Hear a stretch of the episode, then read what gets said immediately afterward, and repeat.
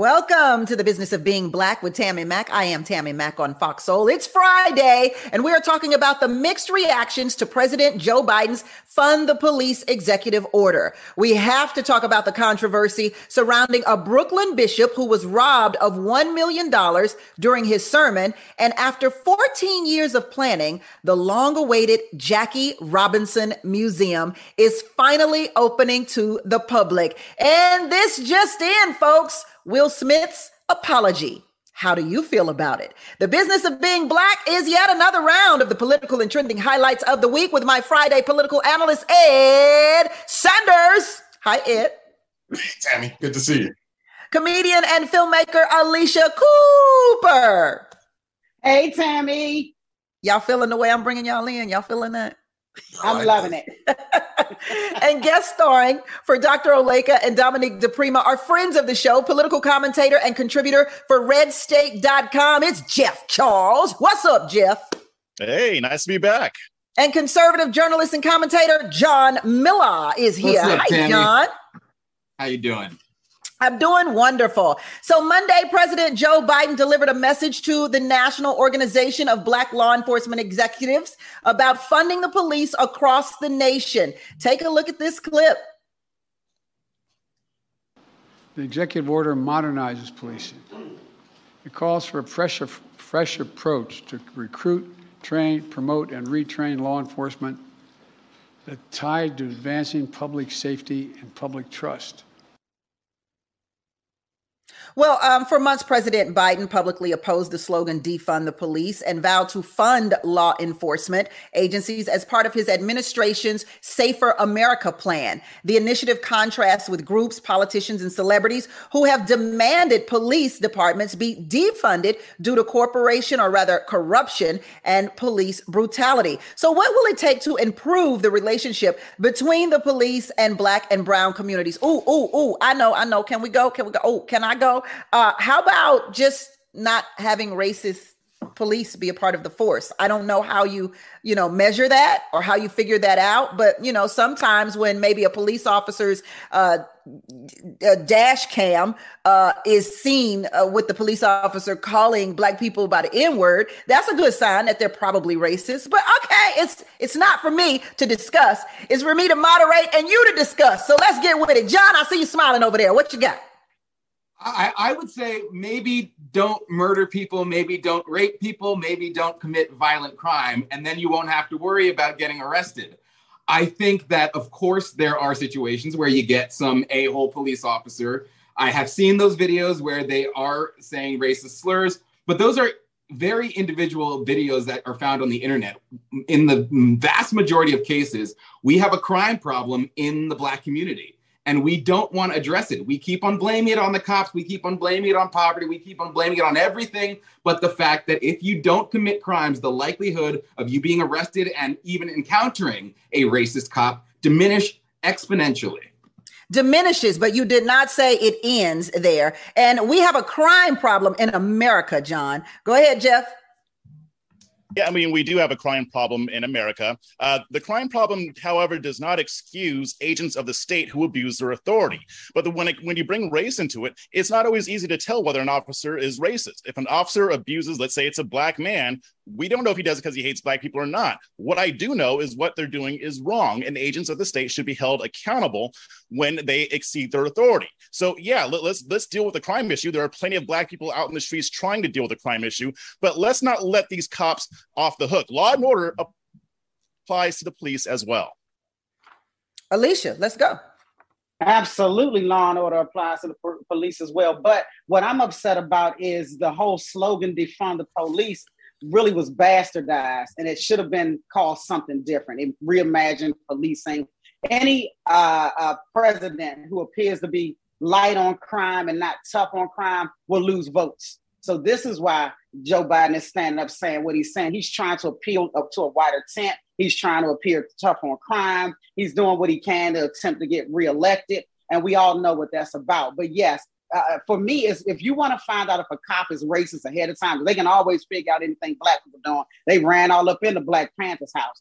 But if you want to find out if they're uh, uh, crim- uh, racist, I say strap them up to lie detectors and ask them certain questions. There's ways that they can uh, root out this racism if they really wanted to. It's just racism and white supremacy benefits them. Wow. I don't know. When you say uh, everyone, uh, you know, has to fall to law and order, a law and order applies to everyone. Mm, eh, not police officers. There are rarely consequences when police officers break the law, and particularly when they break the law in uniform. Uh, Ed? Yeah, no, I, I think I agree with with uh, a lot of what's been said already. I mean, w- when you look at crime in America, um, I think the number one factor really is the economy. When the economy starts to falter, you see crime go up. Um, I think President Biden is is making an effort to show um, some progress in trying to combat crime by by talking about training and funding for police departments. My issue with that is that he's decoupling that from police reform. Um, still sitting in the Senate and, and unmoved is the George Floyd Policing Act. And, you know, I would love to see if you're going to talk about training for officers and increasing support for officers, we've also got to talk about the reforms. And the George Floyd Policing Act needs to move forward because those are some common sense um, uh, reforms that even to the group that he was speaking about, the Black law enforcement executives, they've endorsed that bill already themselves. I hear a lot about training, but uh, listen, there's no way that training can touch the heart and what somebody feels in their heart. And so you can have all the training in the world, but if you don't like black people, if you don't like brown people, if you don't like hell, if you don't like white people and you're a black cop, you know what I'm saying? Like I don't even want to make it about black people at this moment. If if it's in your heart to hate, there is no amount of training that can rectify that. Not only that, when we talk about training, we just recently heard about the police department who had to apologize because they were using photos of black men to train police. This is not about training. It never has been, and it never will be. And it's about a personal decision that a police officer has made. Of course, here we go with the whole there are a few bad apples and the, you know, we got the green apples and the red apples and the rotten apples, yada, yada, yada. The problem is, how do we stop? these apples at all and make them police officers who do right and who do wrong and just eh, get an enema for the ones that do wrong. That's, that's everything really you're saying is what's in the George Floyd Act. Everything that you're saying is is there. I mean, one of the issues that's been highlighted is is how officers there's a need for a registry because bad officers can leave one department and move to another. Um, and you know, the, these are things that are on the table that have been talked about, right? Like again, this is an act that's already passed the House and it needs some action. Um, all of those sorts of things get stymied. And to your point earlier, you know, training is just sort of a you know it's a it's almost like a political playbook where there is a, a an issue with police. The easy response whether one party or another is to say we need more training of officers. And it, it's a cop out in my book. Yeah it's aesthetics. it's simple aesthetics. Go ahead. Go ahead jeff. Yeah, because I mean, we, we talk about defunding the police. I mean, and, and having fewer officers officers on the street isn't the answer. Most black people don't want that. But I don't think the issue is training. The issue is a lack of accountability.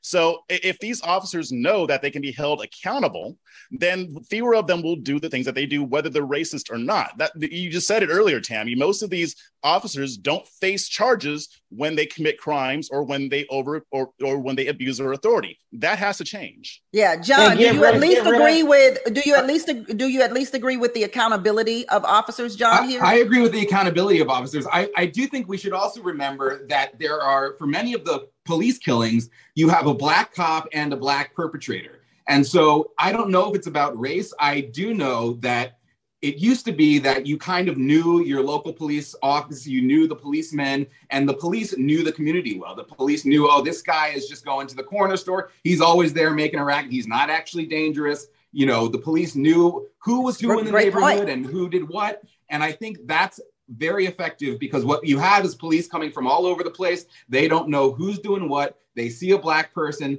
because blacks commit crimes at a higher rate. They think, okay, well, this person is naturally more dangerous because of the things that I've been taught. And so that's what you get. So I think that if you have police who know, who are trained and kind of locally aware of the things that are going on, that would help a lot. But I do agree with the accountability factor as well. Yeah, black women and are the most educated in America, but I don't see them uh, stumbling, knocking down our doors to give us jobs. Uh, but at any rate, let's move on. The familiarity of police, either. By the way, I mean, you know, for for long stretches of time, you look at the New York Police Department. You know, they struggled with recruitment of African Americans. That had largely been sort of an Irish um, um, job profession. And you know police unions kept african americans out of that position for years. And so you know when it comes to policing the african american community I, I, don't know that i could ever say that you know we've always known the cop down the block. You know we've known who they were and what they were doing to us. Um, and that's always been known but i can't say they were always you know policing the community in a way that we respected. And we need to get rid of qualified immunity. I think that would help a lot of the stuff too I wonder about qualified immunity because even though it exists, I wonder if if they reversed it or if it did not exist, would it still be something underneath that's a silent kind of rule for police officers? I've wondered about that often. So, Virginia Ginni Thomas, the wife of Supreme Court Justice Clarence Thomas, could be subpoenaed by the House January 6th Select Committee if she refuses to voluntarily testify about her involvement in the attempt to overturn the 2020 presidential election. Ooh, ooh, ooh. Ooh, ooh, ooh, ooh, ooh, ooh, is all I can say about this. The committee wants to speak to Thomas because she posted on Facebook amid the Stop the Steal protest to express support for the attack on the Capitol. So the question becomes do you believe Ginni Thomas played an active role with the people who planned the attack on the Capitol? And do you think she will voluntarily testify. Don't go away. I cannot wait to hear our panel talk about this one on Business of Being Black with Tammy Mack on Fox Soul. We'll be right back, y'all. Welcome back to Business of Being Black with Tammy Mack. I'm Tammy Mack. And the business of being black today are the political and trending highlights of the week. Let's talk about Virginia Ginni Thomas. The wife of Supreme Court Justice Clarence Thomas could be subpoenaed by the House January 6th Select Committee if she refuses to voluntarily testify about her involvement in the attempt to overturn the 2020 presidential election. The committee wants to speak to Thomas because she posted on Facebook amid the Stop the Steal protest to express support for the attack on the Capitol. So, do we believe that she played an active role here, Jeff? No, I, I see no evidence that she played an active role. I mean, first off, the FBI already found that this there was no conspiracy. This thing wasn't planned beforehand. It was something that happened spontaneously, and those people are being punished. Some even more probably than they than they should be. But with Ginni Thomas, I, I, even if she does testify, there's not going to be really anything there. I, really don't believe so. These hearings haven't shown much except for conjecture, rumor, whatever. I I don't think that this is going to go anywhere. I think this is just a, a politically motivated attempt to attack Trump, to attack conservatives conservatives because Democrats don't really have much to run on in, in November. I've often thought about this whole January 6th committee uh, and the way that it's it's it's unfolding here. Uh, first of all, uh, I, am sure that the the committee wants Clarence Thomas's wife there to show uh, something about Clarence Thomas and how he, our own Supreme Court, may have a skewed view uh, when it comes to, to to cases. But I, I've also thought that this is really harnessing in Trump's fans. I mean, to find out during these committee hearings that Trump tried to get out of the car and go to the insurrection or riot or whatever it is you give its name. Uh, uh, and he fought, he choked the driver and was like, let me out, let me out. If I were a Trump fan, I'd be like, that's my guy. He was trying to fight for us. He almost choked a man to get to us. They wouldn't let him. That's who I'm voting for. That's who I'm running with. So I think these committee hearings are really just fueling um, a fire that's already within uh, the Republican Party who are fans of Trump. I, I, don't know if that's good or bad, but I I think for the Democrats it could be a bad thing. For Republicans, uh, your your guy's probably going to win again. John, what you say? What say you, John? Well, first of all, I, I do want to clear up because you said in your intro that Jimmy Ginni Thomas expressed support for the attack on the Capitol. Just to see what exactly she said, I want to be clear about her tweets or her okay. Facebook post. It said, "Love MAGA people, and God bless each of you standing up or praying." And that was posted in the morning hours of January 6th. So I think it's important to be clear about the fact that she didn't go out there and say, "Go get them, go into the Capitol, go tear." That is important to know. You're absolutely that. right. She expressed, God bless you guys for praying. So I think even PolitiFact said there is absolutely no, and PolitiFact, they're basically Joseph Biden stenographers. They said there's no evidence that that Ginni Thomas was involved in plotting and planning this attack. So I think it's important to just get that out first of all. Uh, when it comes to Trump, we have these these testimonies that say that he tried to he tried to wrestle down the driver and tackle him and say I'm going back. We don't know how much credibility those have. The Secret Service agents said uh, we're willing to testify uh, opposite of that and say that didn't actually happen. So we don't know, but I do think that you're onto something, Tammy, when you say uh, that that does connect to the base. When the base hears that Trump is willing to go into the crowd and say, "I want to join too," uh, that's a level of connection that Trump has with his base that a lot of other politicians, a lot of politicians are, I don't want to, they have dirt under their fingernails. You know, that's what a lot of other politicians are like. The fact that Trump was willing to get into the crowd, and I don't think that he thought it would get as out of hand as it did in terms of any violence uh, and any um, sort of harm done, but I think he's a man of the people. Ironically enough, because he's a billionaire that lives in a gold apartment and goes to the bathroom on gold toilets, but he's willing to get in there with people. People love that about him. It connects. They people. fold his toilet paper right after he uses it and makes those nice little creases. Yeah. Alicia, go ahead. We need a third party, and Ginni Thomas just gets on my nerves. People like her need to leave God out of their mess. And they are finding proof that she, uh, they, they found 29 text messages between Ginni Thomas and Mark Meadows discussing uh, overturning the election. So um, they're still looking into this. Um, I think she's going to need to be subpoenaed. Um, it, I just don't trust her. Uh, she was in a cult before, and I think she's right back to her old cultist ways because these algorithms will jump on what you like and they will keep sending it to you. So it's easy to get sucked back into a cult when you have that in your history anyway, and you're predisposed to cult like situations. But um, yeah, this is who Clarence Thomas picked. You know, I, want to know what his what his Mac move to her was. Uh, is that a pubic hair in your coke? What was the wrong for that? Wrong for that. Why you why you gotta bring up the past? Why you gotta bring up the past? Maybe she's into that kind of thing. I don't know. Ed, what what are we gonna do here? Is is is Sister Ginni is is Sister Ginni any help to this committee? She is, and, and first things first. I mean, we, we just got to clarify some of the facts here. I mean, the Alicia, you touched on it. What what's at issue isn't necessarily her Facebook post. It's it's her access to the White House. And what we've seen through the January 6th committee is person after person in the office is starting to come forward and they're validating conversations that they've heard about the president and, and his intent of the day. And you never can forget the intent of the day. The intent of the day was to overturn the election results, was to stop the certification of the election. And trying to stop that is criminal. And what we've heard from person to person around the president is that's the case. Now, where Ginni Thomas is important is that, you know, she has relationships with conservative funders. And, you know, in anything that you investigate, what do you do? You follow the money, right? The money tells you who's doing what. It's why there's been a focus on the Proud Boys because they are funded. And within the context of the January 6th riot, you could see actions that they were taking to, to spark the crowd and get the crowd going. And that was coordinated. And so if Ginni Thomas is texting Mark Meadows, who is the chief of staff to the president of the United States, you have to wonder what the conversations prior to that were. Um, her access to funding, her ability to, to mobilize groups is of concern. She should come forward with transparency. There really shouldn't be anything to hide. So yeah, and didn't she pay, did, let's, but let's, didn't she pay for about, buses? Didn't she pay for buses to get them to January to the Capitol? Didn't Ginni Thomas pay for buses? That's important.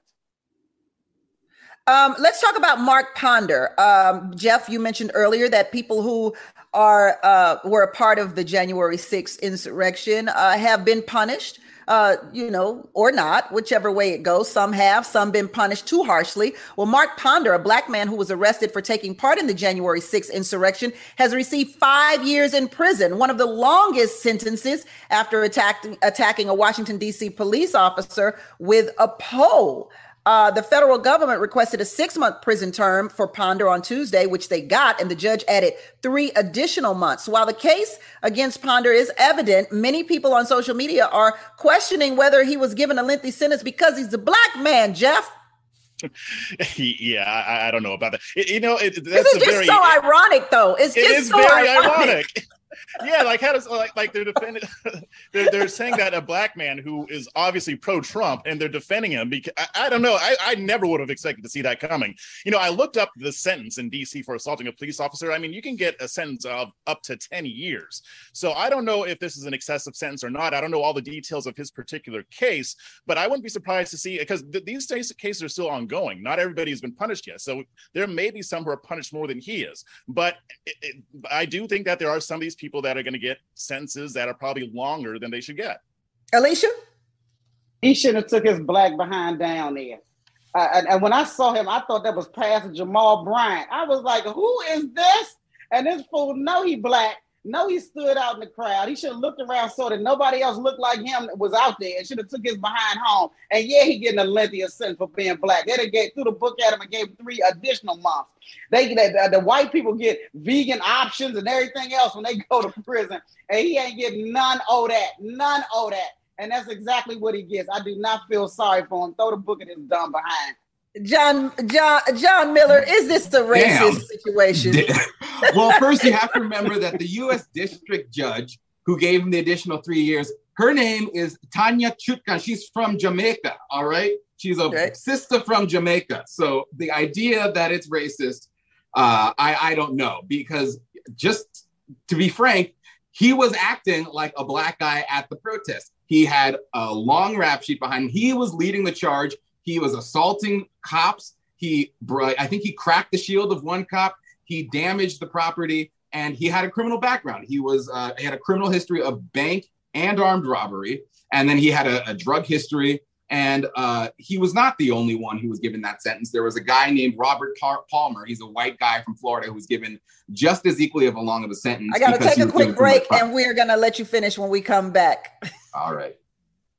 Welcome back to Business of Being Black with Tammy Mack. I am Tammy Mack, and the business of being black today are the political and trending highlights of the day, or I should say of the week. Uh, of course, we have our political analyst Ed Sanders on board with us today.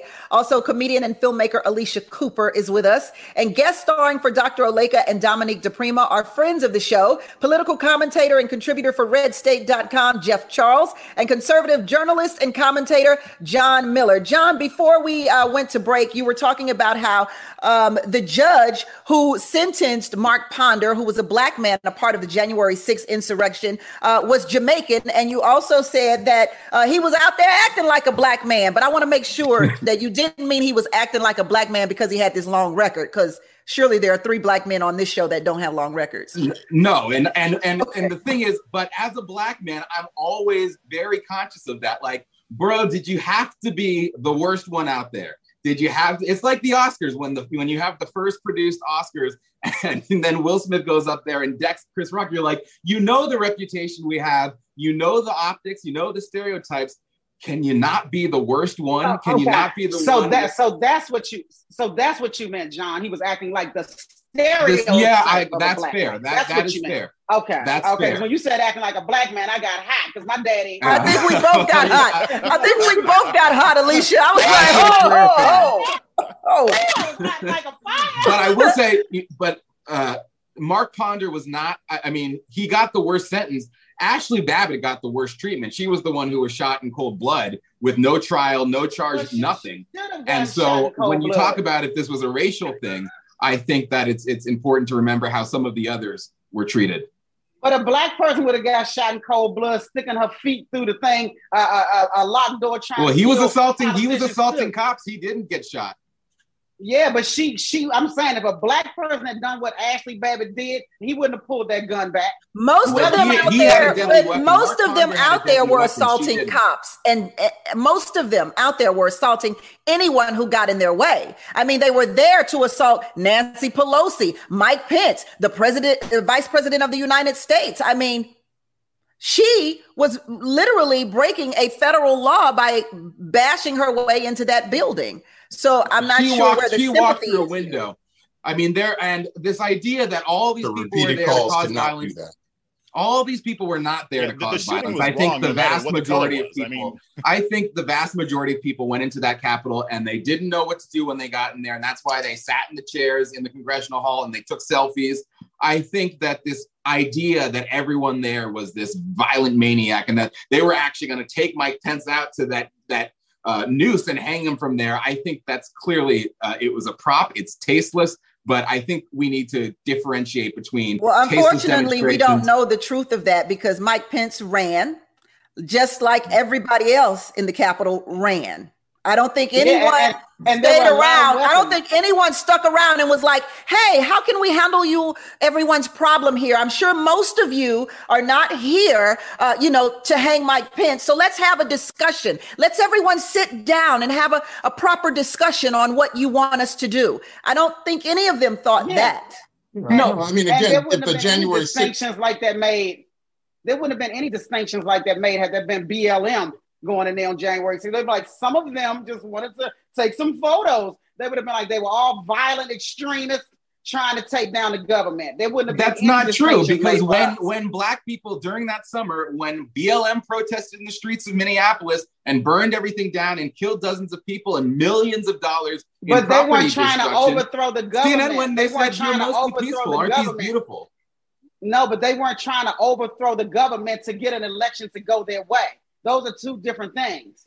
Those they were act, they were doing the exact same thing. I don't think those people were literally people were in the, the Capitol if they were in the Capitol trying to overturn an election, I think it would have been a bloodbath. It would have looked like Kent If State. you were going to overthrow the government, would you have taken your selfie stick? I mean, that's what you have to remember is that. But a lot of them had weapons. no, they would overthrow the government. They had bare metal. I would have weapons. I definitely would have. Yeah. Like click, click. I'm here. I'm here. If, if you're uh, I definitely would have had cameras. You're not bringing. Uh, let's move on, everybody. We'll never agree on this. We'll never agree on this. Look, there were good people on on both sides. Uh, the federal investigation into I'm I'm I'm I'm going to help you out here, John and Jeff. I'm going to give you I'm I'm going to help you out with this one. The federal investigation into Hunter Biden's business activities is nearing a critical moment as investigators weigh bringing possible charges against him.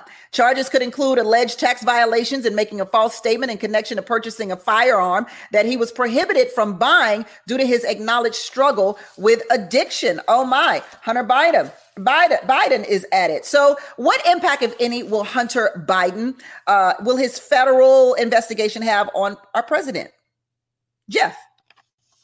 None and unless they find out that President Biden was intimately involved in this stuff, it's not going to have any impact. And Hunter Biden isn't going to jail. We all we all know this. Nothing's going to happen to him, no matter what they find. You know, if he was a scumbag, nobody cares. Nothing's going to happen. It's not going to affect Joe Biden. And real, realistically, I don't believe President Biden is going to run again in 2024. So really, I, I really the man said he's going to run, Jeff. I don't. I don't care what he says. He has to say that. Otherwise, he becomes more of a lame duck than he already is. So no, I, I don't think he's going to run again at all. And even if he did, Hunter Biden isn't going to affect him as much as you know the other stuff. You know, like being incompetent. Ooh, ouch. Mm. Okay, Ed. Not lame duck yet. I, you know the the reconciliation. It's like I agree with you. My president is incompetent. no, no, I, you know, lame duck. No, he's he's gonna. You know, this this bill that's before the, the country that, that that will move climate uh, actions towards climate change is going to be significant. So um, I think over the coming weeks, once we see that bill passed and signed into law, I wouldn't I wouldn't call it lame duck. Um, you know, Hunter Biden poses a problem for the president. Uh, you know, I, I, think they're they're on the record of uh, while he was vice president, that clients of Hunter were you know met with the vice president at the time. So you know, depending on what all that means, I don't know. I'm sure Republicans will make a much bigger deal out of it than than it really is. Uh, if it's if it's a question of the purchase of a firearm, I don't know what the penalty is for that, but it, it probably is a fine. But he's definitely a know. prime target of investigation if Republicans win Congress. That's for sure, John. You know, yeah, I, I, mean, it's certainly not going to affect Biden if the FBI continues to cover everything up. If the internet, if Facebook, if big tech continues to go to the New York Post and say, we're going to cover the Bobulinski story. We're going to cover the fact that Joe Biden might have been involved with the Chinese deal and the quote unquote big man took a 10% cut. If the agencies like the FBI continue to cover that up, then I don't think we're going to have any luck having it affect the presidency. The drug stuff, I don't really care about. That's Hunter Biden's issue. That's his struggle. That's his personal life. Uh, I see people on the conservative side making a big deal about the fact that he's a drug addict. I actually disagree with that. I think that if Joe Biden's son is struggling with something like an addiction or something like that, that's a personal issue that needs to stay within the family and has no bearing on Joe Biden's presidency. I'm more concerned to- about the foreign dealings and the fact that Joe Biden might have had to, might have known about it, might have been a part of it. That, in my opinion, is is is more important. And the fact that you have law enforcement agencies like the FBI and uh, news agencies, for lack of a better term, like Facebook and Twitter, actively covering it up and squashing the story right in time for the election, like they did in 2020. Mm. Alicia. It's, not squashing. Go well, ahead, Ed. I mean, the news story is all over the place, right? So, like, I mean, you can Google Hunter Biden. After he got elected. So, I mean, you know, facts matter here. It, it, it, just does. I'm just wondering, does anything matter anymore when you're running for president? I mean, we've had, you know, we've run the gamut now. Does anything well, matter at all? Well, if we're, if we're going to start going after adult offspring of presidents and Trump runs again, then we got to roll out Ivanka, we got to roll out Jared, we got to roll out Trump Jr. Let's go further down this bench at the end of the day, if you can prove that Joe Biden did something untoward and illegal, then prove that. But I don't care what Hunter Biden does on his own time. That has nothing to do with what Joe Biden is doing. That man done tried to be president for 99 elections. He finally got it. Leave that man alone. All right. Well,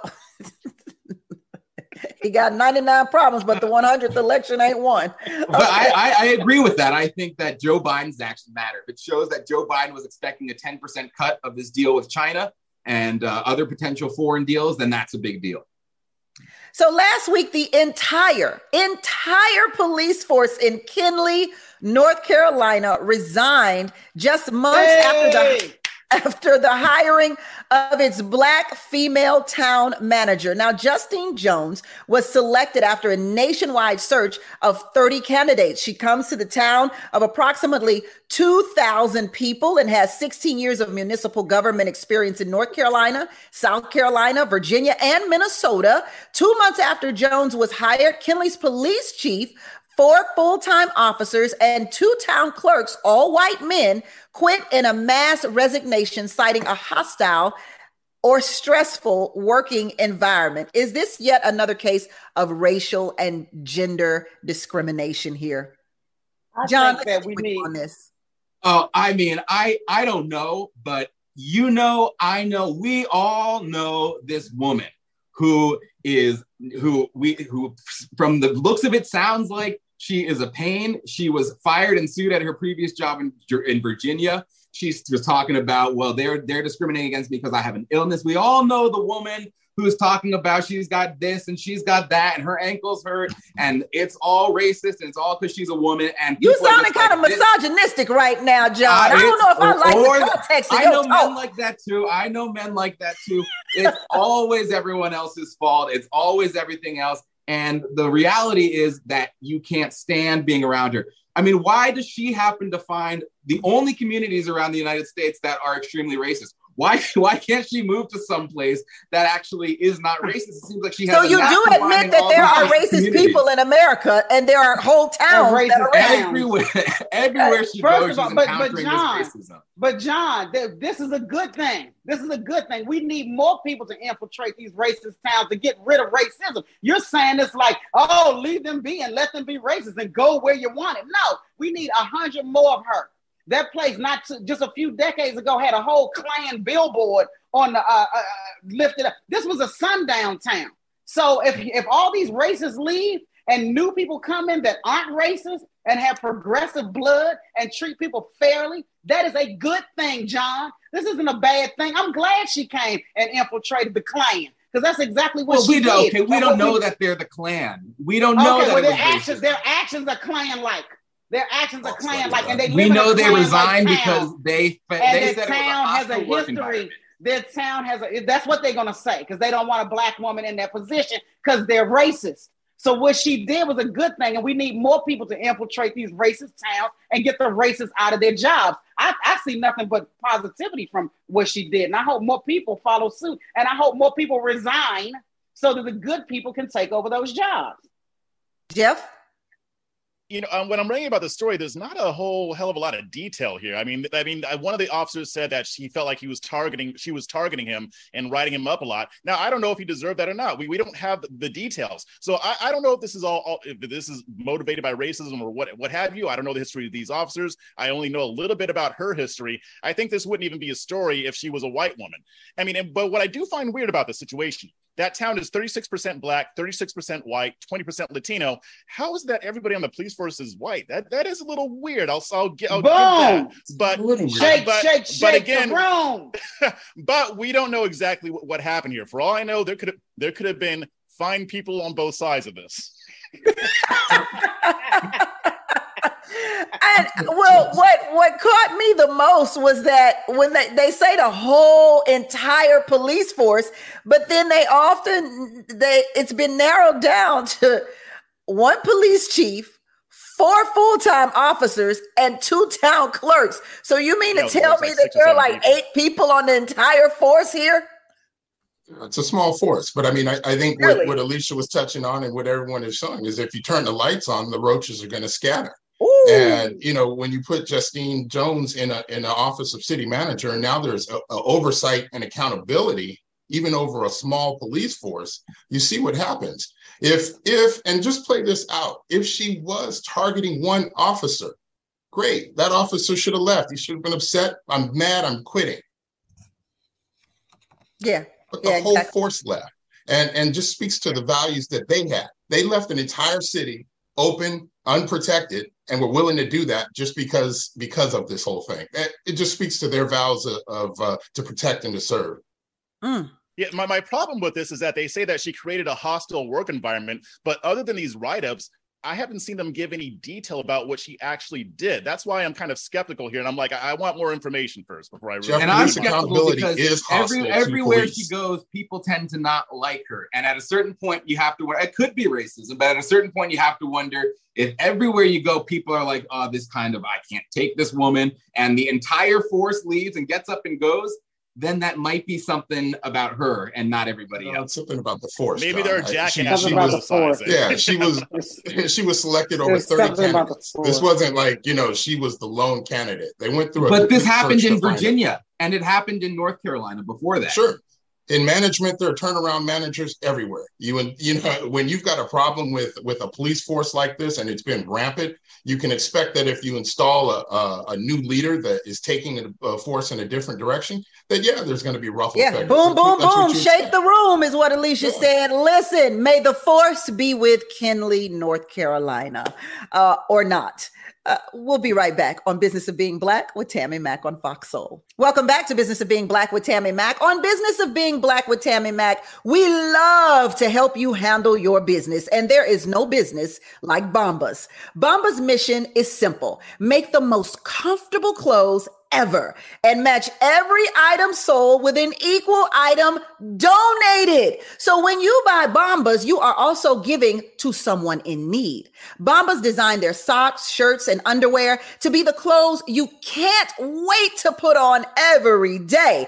Everything they make is soft it's seamless. It's tagless. It has a cozy feeling. Oh, there's a pair of Bombas socks for everything you do. They come in tons of options like comfy performance styles made with sweat wicking yarns, which means your feet stay cool while the rest of you works up a sweat. Bombas no-show socks are designed for comfort while being specifically engineered never to fall down. okay?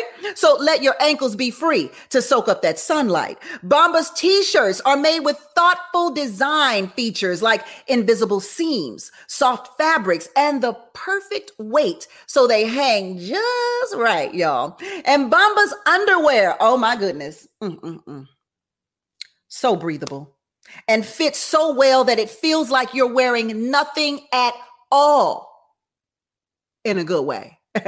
I'm wearing a pair right now. And ladies, they do not crawl between your crack. I would show you, but probably not appropriate. So you'll have to trust me on this one. These ribbed seamless undies I have on right now, ooh, they feel so delightful. As a matter of fact, they don't feel at all. Uh oh. Did I put them on? Hold on. Oh, Whew, Lord, yes. Mm. I'm good.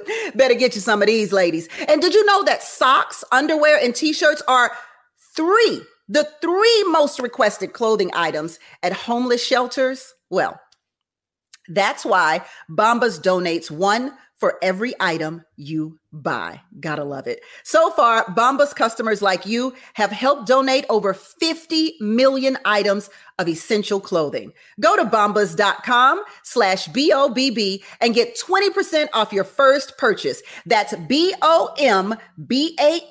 dot com slash B-O-B-B for 20% off. Again, that is bombas.com slash B-O-B-B. Got it? Okay. Bombas.com slash B O B B.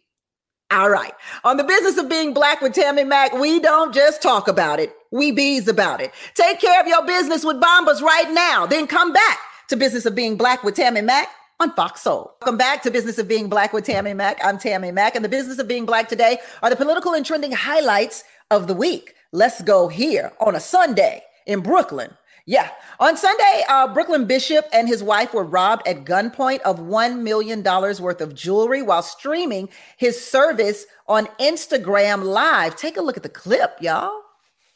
Yo, yo. All right, right, right. All right, right. Yo, all right, all right. Bishop Lamor M. Whitehead said the incident happened only minutes into his broadcast. It was initially announced that the value was believed to be around uh, $400,000 before being updated to $1 million. Many people question the validity uh, of the occasion and whether a pastor should own jewelry worth that much money. One person tweeted, What the heck? Is a bishop and his wife wearing $400,000 worth of jewelry? Love how those donations go to help the poor hypocrites. Then another tweeted, I don't know why, but I feel like there's some sort of plot twist with this. Like it could have possibly been staged. What are your thoughts about this story? Listen, I don't know how many of you have actually seen the church but I found problematic how the church looked in comparison to them holding on to uh, millions of dollars in jewelry. And if you've seen uh, their other business, they own a lot of real estate and they teach real estate classes. So that could very well be where they're getting their monies from. Uh, Jeff, you look appalled.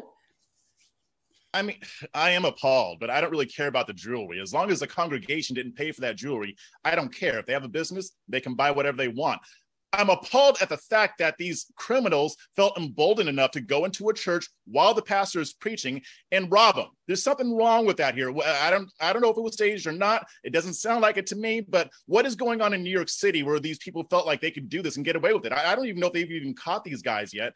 But what is up with crime in New York City? What are they doing about this? I mean, Eric Adams was elected on a law and order platform, but even if you arrest these people, will they just be let back out on the streets again because of this district attorney Alvin Bragg? Like that that's the issue that catches my attention here. Something my great granddaddy used to say, something is afoot because uh, this just don't seem right. John, what's your thoughts?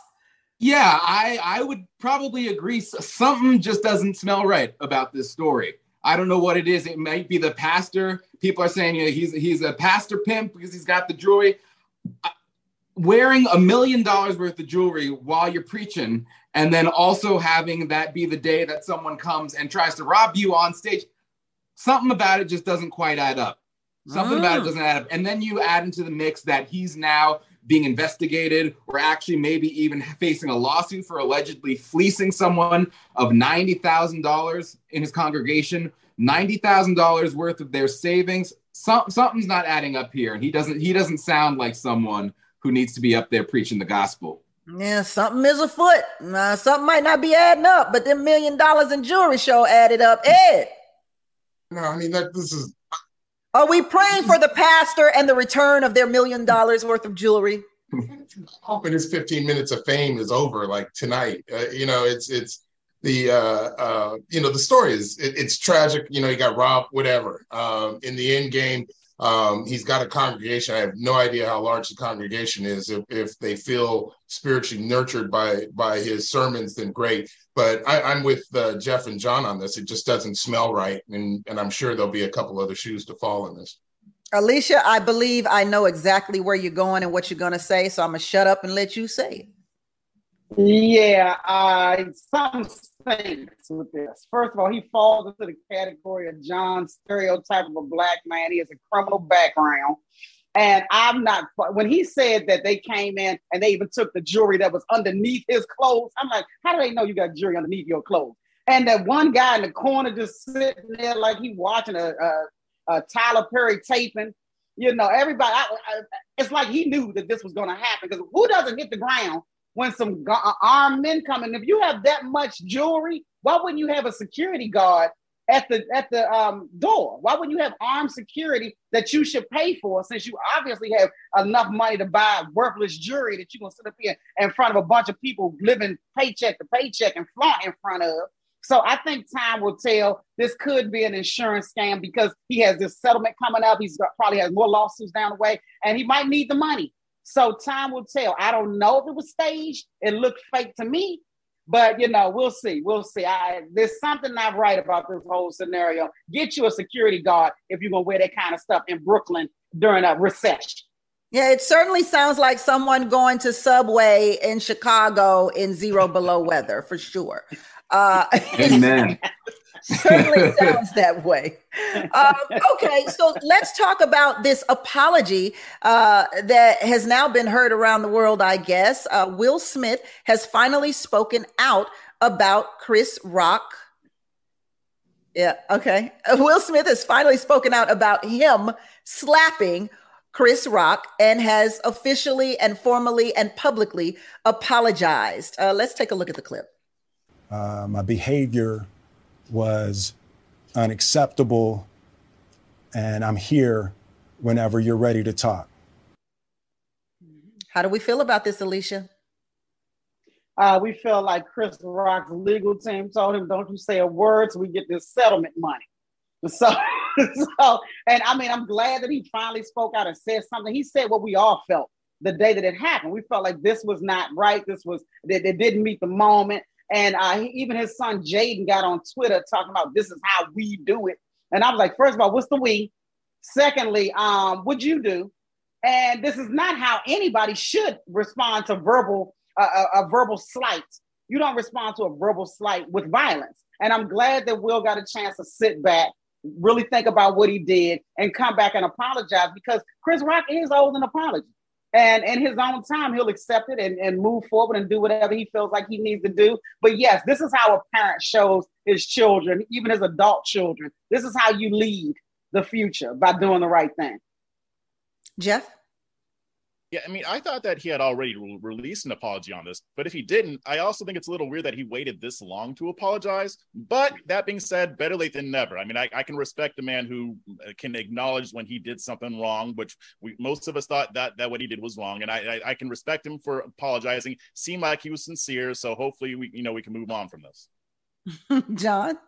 I'm on the same page. I'm looking at my calendar. I'm like, it is August. This was what? This was February. February. You needed to make this apology the next day. There was no circumstance under which what Will Smith did was appropriate, was acceptable. Like we've been talking about this entire show, whether we deserve it or not, this negative stereotypes that are put on black people. This was the first Oscars that was produced by a black man. It was a big moment in the black community, and this is how we're gonna act. I mean, I think that he completely blew it. He blew the moment and he needed to apologize the next day, not in August, not the summer after. Yeah. It wasn't, it actually wasn't the first uh, Oscars produced by a black man, though. Um, oh, apologies. It, it's all good, though. It's all good. Uh, Ed. Yeah, I, it, it wasn't very much to me. I mean, you know, in the end game, I guess he made a public apology. I don't know that Will needed to make a public apology. You know, uh, he should have called Chris direct. This is something that should have been between the two of them. Um, you know, for all of us as fans or whatnot, trying to eat it up. To me, it's just another, you know, humbling of of a prominent black man publicly. I don't think he necessarily needed to do it. He just should have called Chris direct on the cell. I'm sure they got each other's numbers.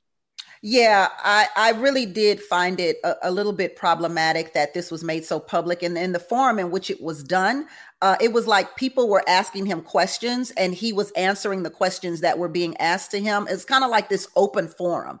And he was giving answers to the most frequently asked questions.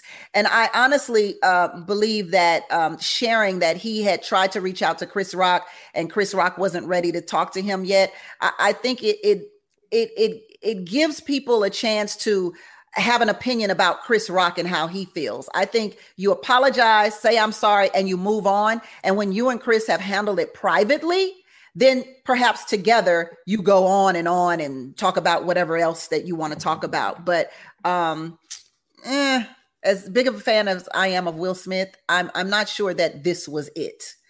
Um, but yes, the apology, we're all happy it happened. The museum honoring the legacy of Jackie Robinson will finally be open to the public on September 5th in New York. The 20,000 square foot space is designed to celebrate Robinson's accomplishments as an iconic athlete and dedicated civil rights advocate as well. It includes 4,500 artifacts and 40,000 historical images of the famed baseball player. It's I'm loving every single minute of it. In one word, how can we describe this for America, Ed? Uh, it's important. I, you know, Jackie is an important figure in civil rights. Um, you know, with you know, Ed, I said one word. I'm gonna take important in one word, John. how, how, does America feel about this? Uh, nostalgic. I, nostalgic. I, I love it, Jeff. One word. Iconic. Iconic indeed. Alicia, you got the last word, sis. Historic. Historical it is. That is the business of being black with Tammy Mack on Fox Soul.